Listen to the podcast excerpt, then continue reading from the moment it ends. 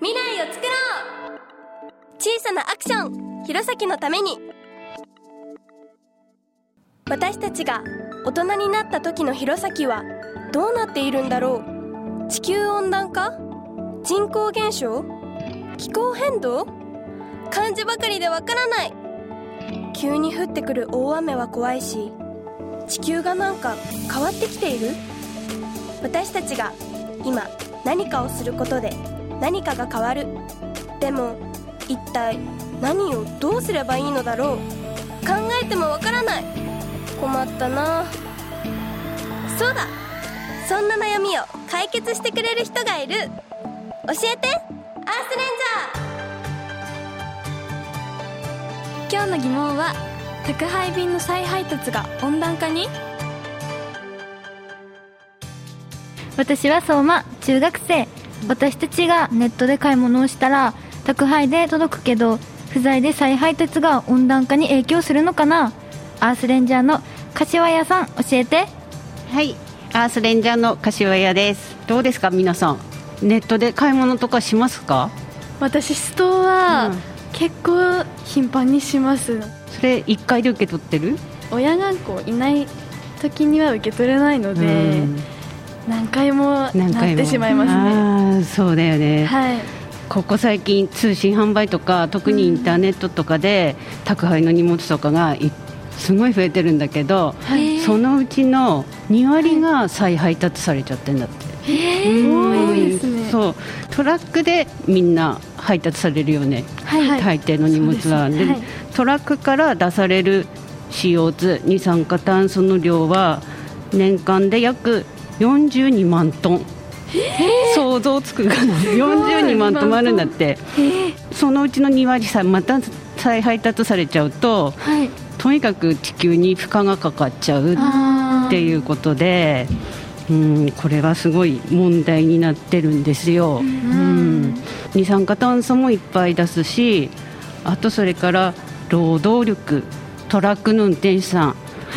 再配達するだけで約9万人のドライバーの人が再配達だけしてるっていう。大う変ん、すごい状況で運転手さんの10人に1人ははい。一日中再配達だけしてるっていう換算されるっていう。となると再配達にかかる時間余計な時間、無駄ですよね、はい。うん、そういうことで再配達は良くない。っていう、問題が起きています。なのでちょっとこのその再配達をどうにかして減らそうじゃないかと、うん。どんなことをすればいいかなとかってちょっと考えられるようなことありますか？やっぱりあの、うん私ストはうん。何回もお買い物するんですよ、うん。だからそのそのうちの何回もまた再配達ってなっちゃうと、うん。その分もっとこう負担がかかるというかドライバーさんも CO2 も出しちゃうし、ん。だから、まあ、お買い物自体もできるだけ1回で済ませたり、一回で。一回で済ま、うん。一回で済ませたり、うん。あとは再配達うの、ん。を減らすっていうのを意識したいです。そうですよね、さっき約2割が再配達って言ったんだけど、はい。その2割のうちのさらに4割4割はいつ配達されるか分かんないっていう荷物なんですって。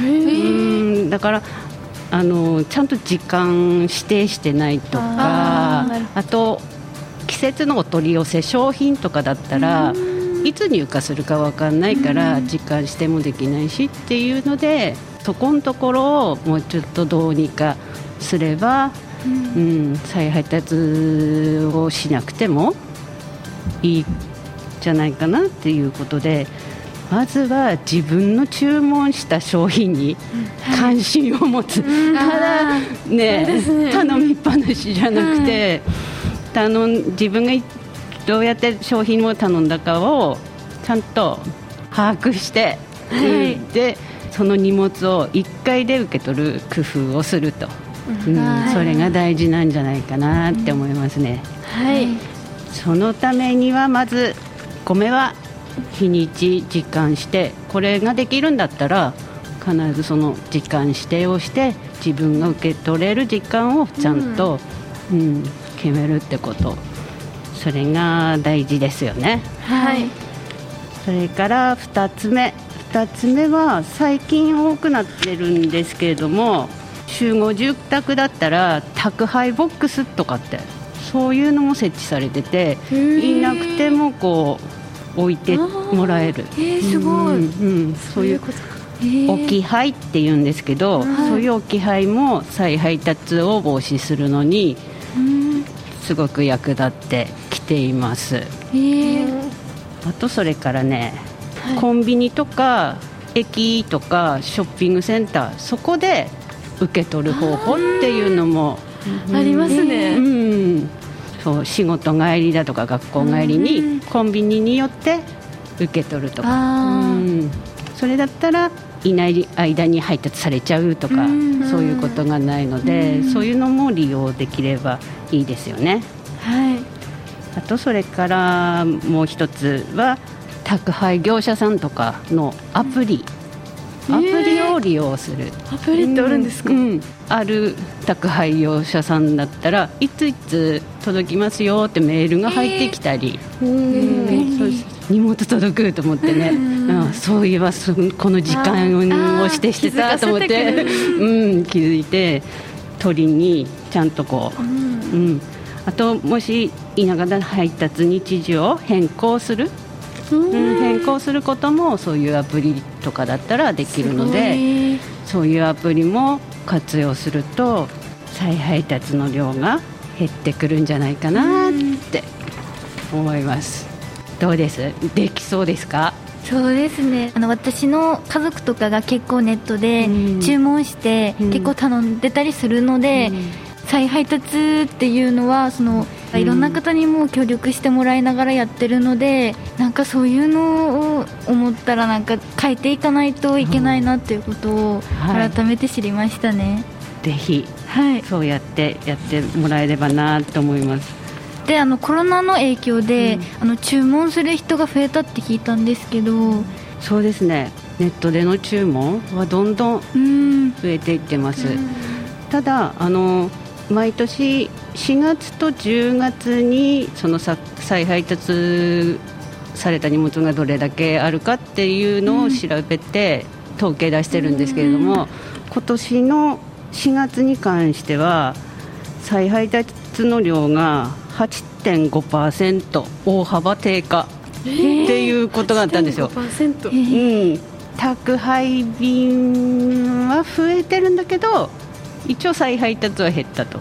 それはなぜかというと、4月は自粛期間だったんですよ、うん。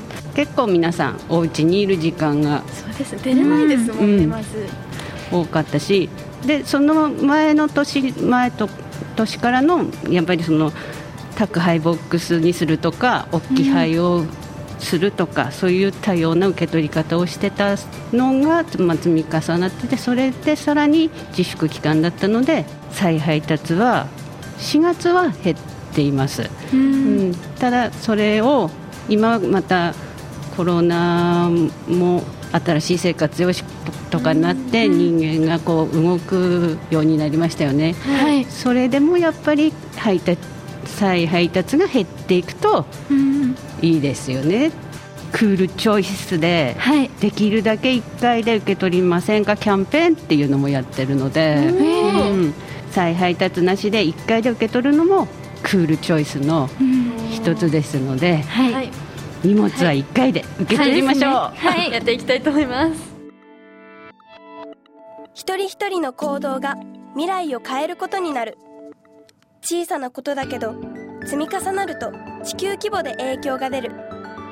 今私たちがやらなければいけない。そして皆さんも。Cool choice. Action card. 普段の暮らしでできる気候変動対策の切り札。クールチョイスアクションカードシェアをして省エネ効果発揮する。最近増えているシェアオフィス。新しいコミュニケーションが生まれネットワークが広がるだけでなくエネルギーをシェアして省エネにつながります。